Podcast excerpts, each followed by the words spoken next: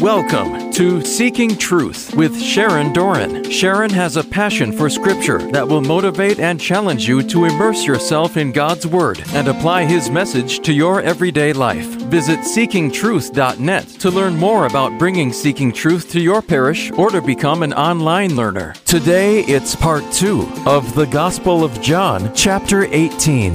And now, Seeking Truth with Sharon Doran. In the Old Testament, Joel talks about this location. He says, I'm going to gather, the Lord says, I'll gather all the nations and bring them down to the valley of Jehoshaphat, and I will enter into judgment with them there. I'll come up to the valley of Jehoshaphat. I will sit there to judge multitudes, multitudes in the valley of decision, for the day of the Lord is near in the valley of decision. He's talking about this location, the valley of decision. And really, each and every single one of us is in a valley of decision because we too have to decide, is this real?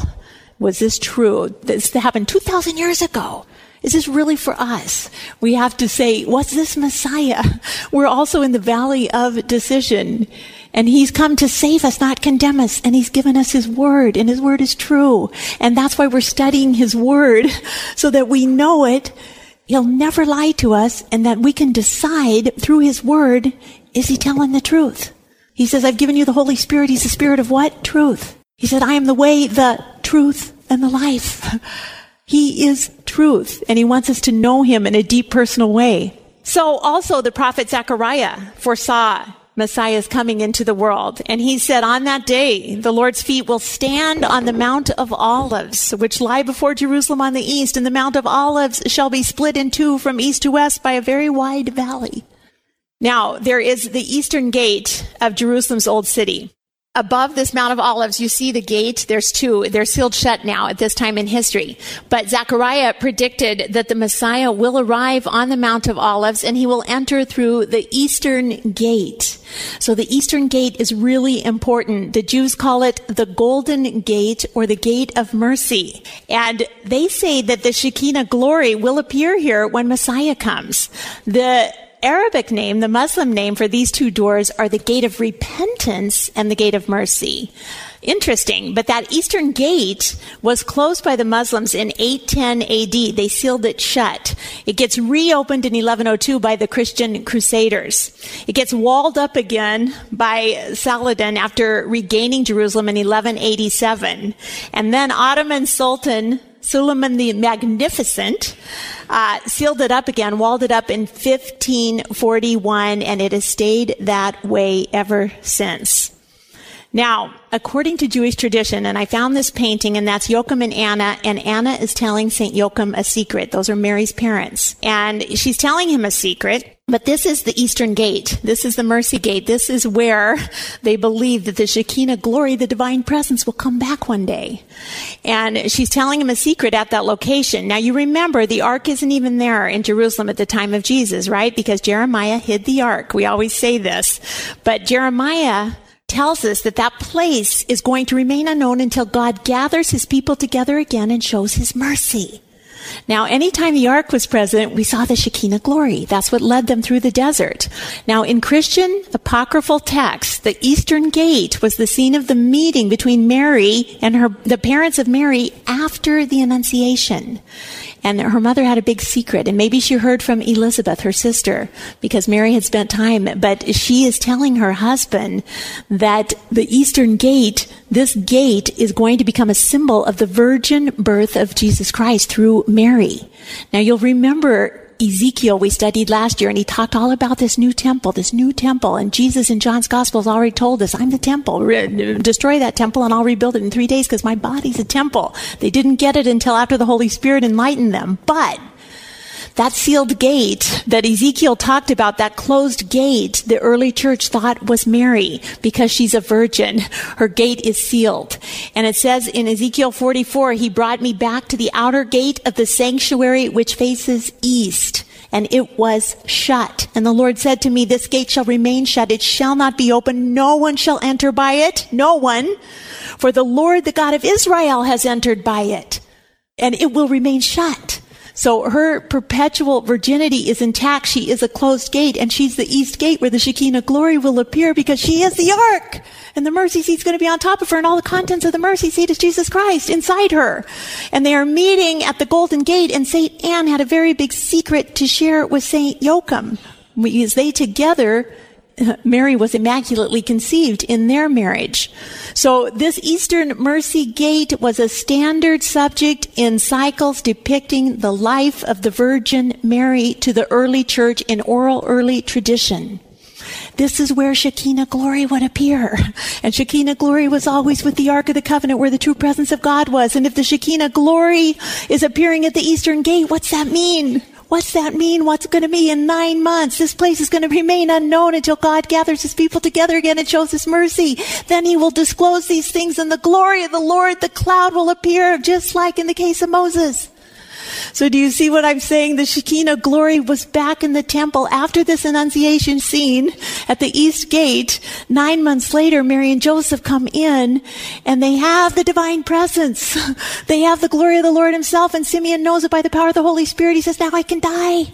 I've seen glory. I've seen salvation. Anna, 84 year old woman has been waiting every day by the power of the Holy Spirit. She comes running in the temple and she goes, I, I, I, is here. Glory, Messiah. She knew. She knew. It had been revealed by the Holy Spirit that Simeon won't die until he's seen Messiah with his own eyes. And he's guided by the Spirit into the temple that day. My eyes have seen your salvation, which you have prepared in the presence of all people, a light of revelation to the Gentiles, glory for your people Israel.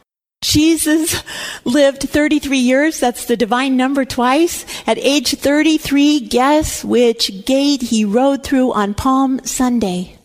The divine present. There's 12 gates around the temple. Which one did he ride into? Just take a guess. Oh, I don't know. I'm looking this up. Which gate did Jesus go? If this, if this works, yes, he rode into the east gate, the gate of mercy, the golden gate. And Jewish tradition states that this gate, when Messiah comes, Shekinah glory will be back. And he was. So, you know the Ottoman Turk who who uh, sealed off the Golden Gate in the 1100s to prevent. He did that. They sealed that gate with stone to prevent Messiah. Oh, we'll get the Jews and, and the Christians. He'll never be able to enter here if we seal this gate. And, and just to be sure, let's build a cemetery right in front of it. Because, you know, so they build an Islam cemetery right in front of the eastern gate. Why? Because they know Elijah must come first, and Elijah is from the house of Aaron, and Aaron's a priestly family, and priests can't be, they can't touch the dead. So if we put a cemetery there, then Elijah can't come first, and then Messiah can't come. Ha ha ha ha. Gotcha. But we say ha ha ha ha because it already happened. He already did come. See? We know he came. Jesus said, Elijah has come. If those have ears to believe, it's John the Baptist. So in the New Testament, this is a very, very, very important place. It's a prominent part of the Lord's last week. He's coming from the east. Remember, he's raised Lazarus from the dead in Bethany. Then he goes through Bethphage and then the Mount of Olives. And on the night of his betrayal, he'll sing a hymn. They'll go out into the garden in the Mount of Olives. It's the Garden of Gethsemane, the Garden of the Olive Tree. And this is where he will be betrayed as a son of David, as David was betrayed and delivered into the hands of his enemies. Now, now, Judas, who betrayed Jesus, he also knew this place. And because Jesus often met there with his disciples, Judas brought a detachment of soldiers together with police from the chief priests, the Pharisees. They came there with lanterns, torches, and weapons. Did you catch that? A detachment of soldiers. The Douay-Rheims says a band of soldiers. But my favorite is the New American Standard Bible, which says Judas received the Roman cohort and officers from the chief priests and Pharisees. A Roman cohort is at least 500 soldiers. So we don't get that when we read through it fast. But 500 soldiers came in John's account to arrest Jesus. 500 Roman soldiers. A cohort. And Jesus, knowing all that was going to happen to him, came forward and said, Whom are you looking for? And they answered, Jesus of Nazareth. And Jesus replied, I am he. Did you catch that? There was no kiss by Judas. John's the only gospel that doesn't have a Judas kiss. He takes command, Jesus Christ. He doesn't need Judas to betray him. He answers. Who are you? We're looking for Jesus of Nazareth. I am He. Three words. The divine number, the three most powerful words in right now because He says, I am He. And what happens? You might not have caught this either. But He says, I am He. And they step back and fall to the ground.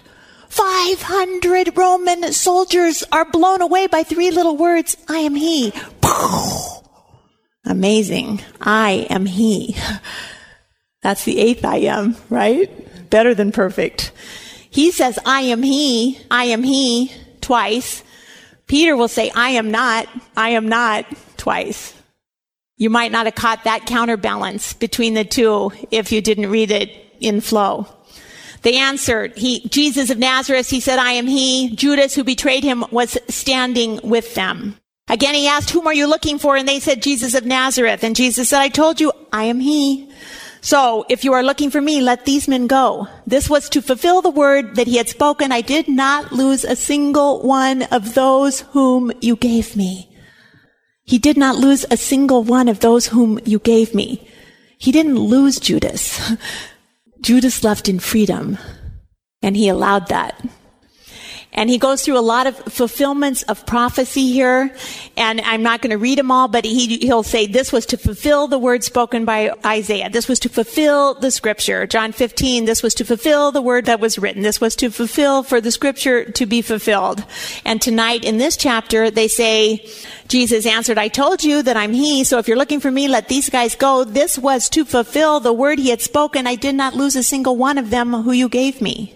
And that does fulfill Isaiah 34, 16. Seek and read from the book of the Lord. Not one of these shall be missing.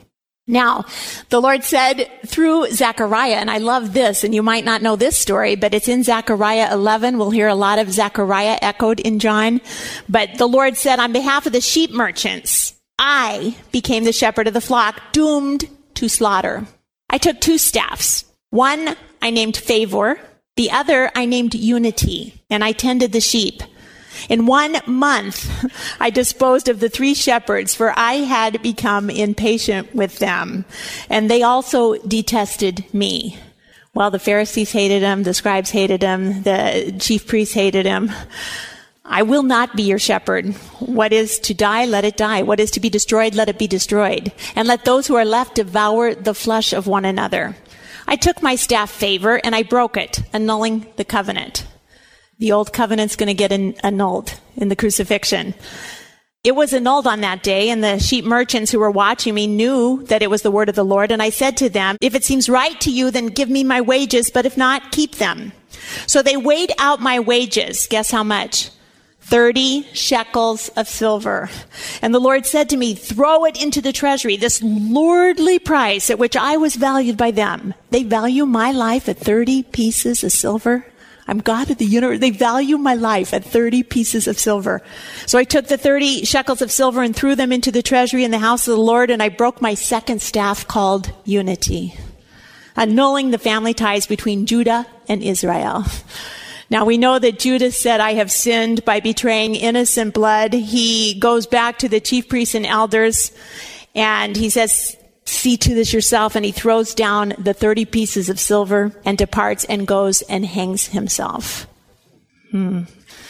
In Zechariah 12 and 13, we get a powerful oracle of victory. I'll just read a few of the lines and see if this makes sense for this night. They will look on the one whom they have pierced and they shall mourn for him as one mourns for an only child and weep bitterly over him as one weeps for a firstborn. And on that day, the mourning in Jerusalem will be as great as the mourning for Hadadrimmon in the plain of Megiddo. That's Tel Megiddo. That's Armageddon. That's where little King Josiah lost his life. On that day, a fountain shall be opened for the house of David and the inhabitants of Jerusalem to cleanse them from sin and impurity. Yes, a fountain was opened in the new temple that day that Ezekiel also predicted. A fountain of mercy. A fountain of love. And then he ends it by saying, strike the shepherd and the sheep will be scattered. That also happened in Matthew's gospel. We're told this very night, you will fall, Jesus told his apostles. It is written, I will strike the shepherd, and the sheep of the flock will be dispersed. Strike the shepherd, and the sheep will be scattered.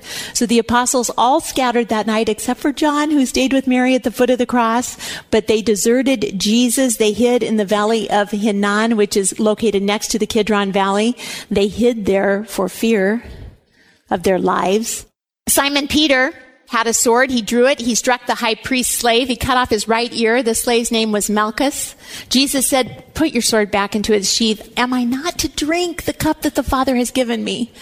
Peter means well, but he's always getting in the way of the Father's plan. Remember when he, when Jesus said, Get thee behind me, Satan. I gotta go through with this. Oh, no, no, no, Lord, I won't let anyone hurt you. Yeah, uh, uh, put the sword away. All four gospels tell us that Peter cut off the ear. They don't all name him as Malchus. John does. Luke's account says no more of this. And Luke tells us that Jesus touched the man's ear and healed him. Leave it to Luke, the physician, to put that detail in. The soldiers now, their officer and the Jewish police arrest Jesus and bound him. Can you imagine binding the God of the universe? Who binds God? Solomon built a grand temple and said, How can I put the God of the universe in a, in a building, in a temple? But they bound God that night, arrested God, and took him. Now, Jesus knew what was going to happen, and he could have stopped it. In Matthew's gospel, we're told, Do you not think that I could appeal to my Father and at once he would send me 12 legions of angels. One legion is 6,000. 12 would have been 72,000 angels at his immediate disposal. All he has to do is say, Dad.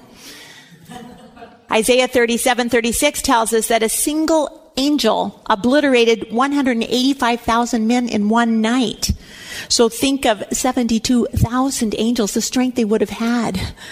They took him to Annas, who was the father-in-law of Caiaphas, the high priest that year. And Caiaphas was the one who had advised the Jews that it was better to have one person die for the people. Now, why are there two high priests? There's never two high priests. There's only one high priest of Israel. That would be like having two popes. That's not done. What's going on?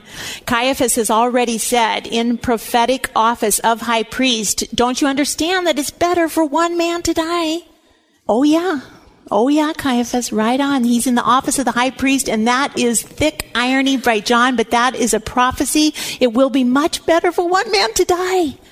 For all of us. If one man died, then have a whole nation destroyed. Yeah, that'll be a lot better.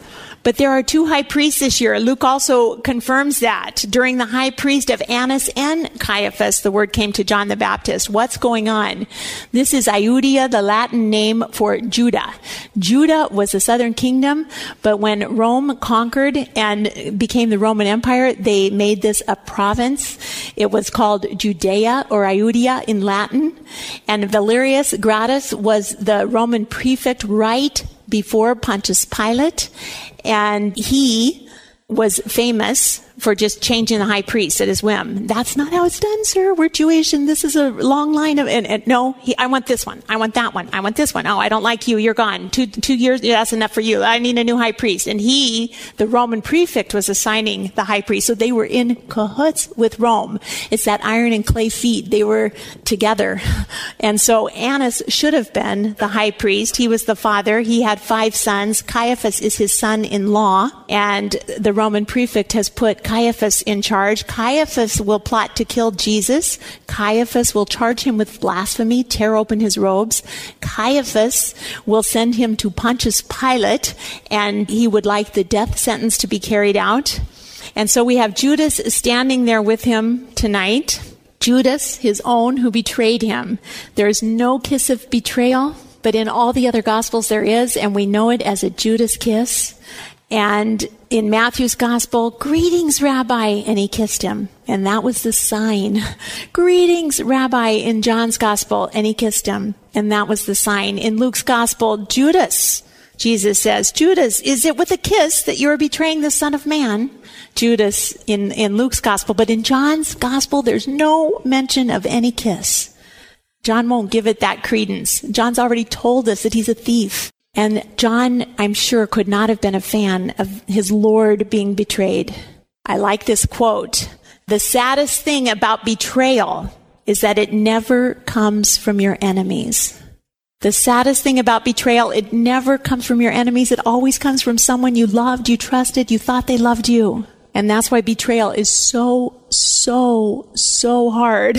It comes from someone you're in close relationship with. Here's another quote. Stab the body and it heals, but injure the heart and the wound lasts a lifetime. Betrayal is very, very, very hard to forget.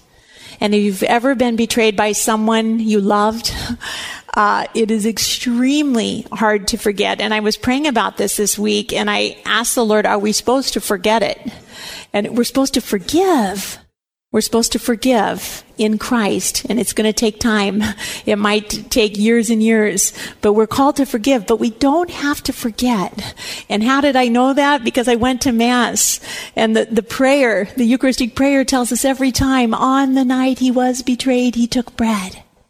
Did you ever notice that? On the night he was betrayed, every single time, the hour of glorification all around the world, they're saying, on the night he was betrayed, reminding us of the betrayal, not making us forget it.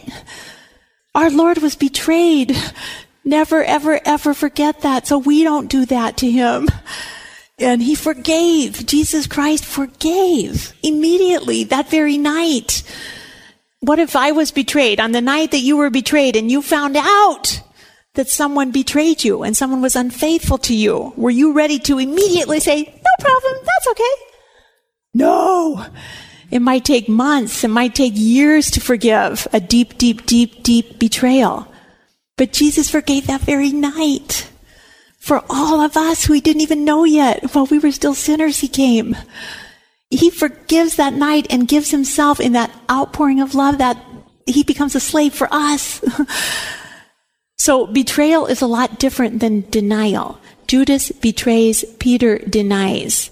Simon Peter and another disciple followed Jesus, and that disciple was known to the high priest. So he went in with Jesus into the courtyard of the high priest. But Peter was still standing outside the gate. So the other disciple, who was known to the high priest, went out and spoke to the woman who guarded the gate and brought Peter in.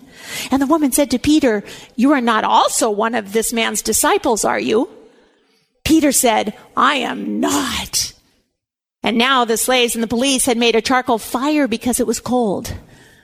And they were standing around it warming themselves, and Peter was standing with them warming himself. And the high priest questioned Jesus about his disciples and his teaching, and Jesus answered, I have spoken openly to the world. I've always taught in the synagogue, in the temple, where all the Jews come together. I've said nothing in secret. Why do you ask me? Ask those who heard what I said to them. They know what I said. When he had said this, one of the police standing nearby struck Jesus on the face, saying, Is that how you answer the high priest? And Jesus answered, If I have spoken wrongly, testify to the wrong. But if I have spoken rightly, why do you strike me? Then Annas sent him bound to Caiaphas, the high priest. Now Simon Peter was standing and warming himself, and they asked him, Are you not also one of his disciples? Are you? And he denied it and said, I am not. And one of the slaves of the high priest, a relative of the man whose ear Peter had cut off, asked, Did I not see you in the garden with him? Again, Peter denied it, and at that moment, a cock crowed. Wake up, some of y'all. I see you out there. You needed a cock crow about now. Can you imagine when that cock crowed? How Peter must have felt because Jesus told him before the cock crows, You're going to deny me three times. And then the, the, he hears it and just, ah, oh, I didn't. Yes, I did. No, I did. Oh. Remember the charcoal fire. We will be talking about it in John 21. He's standing there by a charcoal fire, denying him three times, and right then Jesus walks by. This painting, I love it. Jesus looks at Peter. Peter can't look at him. This gaze of love, this gaze of mercy. And Peter goes out and weeps bitterly. They take Jesus from Caiaphas' house to Pilate's headquarters. It's early in the morning. Now the chief priests, what are they doing? Well, they themselves did not enter the headquarters as to avoid the ritual defilement and to be able to eat the Passover. Here they are trying to kill an innocent man, trying to kill Messiah, trying to kill God who's fulfilled every prophecy of the Old Testament, but they don't want to dirty their hands for Passover. It's just so much hypocrisy. Pilate went out and said to them, What accusation do you bring against this man? And they answered, If this man were not a criminal, we would not have handed him over to you. And Pilate said to them, Well, take him yourself and judge him according to your own law. And the Jews said, Well, we're not permitted to put anyone to death. So they want to kill this man. And this is to fulfill what Jesus had said when he indicated the kind of death he was to die. And Pilate entered the headquarters he can't contaminate, they can't contaminate Passover. They can't go in. Pilate has to come out to them. He comes back out and says to Jesus, Are you the king of the Jews? And Jesus answered, Do you ask this on your own or have others told you this about me? And Pilate said, I'm not a Jew, am I? Your own nation and the chief priests have handed you over to me. What have you done? And Jesus answered, My kingdom is not from this world. If my kingdom were from this world, my followers would be fighting to keep me from being handed over to the Jews. But as it is, my kingdom is not from here. So Pilate asked him, So you are a king? And Jesus answered, You say that I'm a king. For this I was born. This is why Jesus Christ was born. For this I was born, and for this I came into the world. Why? To testify to the truth. Everyone who belongs to the truth listens to my voice. And Pilate asked him, What is truth? What is truth? I ask each one of you, what is truth? Because you're here, you're seeking it. You're here seeking it. What is truth? What is truth? Why do you sit here week after week after week after week after week, you people? What is truth? Hmm. After he said this, he went out to the Jews again and told them, I find no case against him. You have a custom that I release someone for you at Passover. Do you want me to release for you the king of the Jews? And they shouted in reply, Not this man, but Barabbas. Barabbas was a bandit, an insurrectionist, a thief, a murderer. That's who they want. Barabbas or Jesus? Barabbas in Hebrew means son of the Father. Do you want son of the Father, little s, son of the Father, or son of the Father, capital S, the son of the Father? We want Barabbas, the murderer, the insurrectionist, the rebel. Not the Son of God. He's not our Messiah. Not my Jesus. Not my truth. Let's pray. Lord Jesus, you are the truth. You are the way, the truth, and the life. You tell us to knock and you'll open the door. You tell us to seek and we will find. We are seeking you. We are seeking truth. We love you, Jesus. We thank you. That was part two of the Gospel of John, chapter 18, on Seeking Truth with Sharon Doran. To learn more about Seeking Truth Bible studies, visit seekingtruth.net. Tune in next time for more Seeking Truth with Sharon Doran.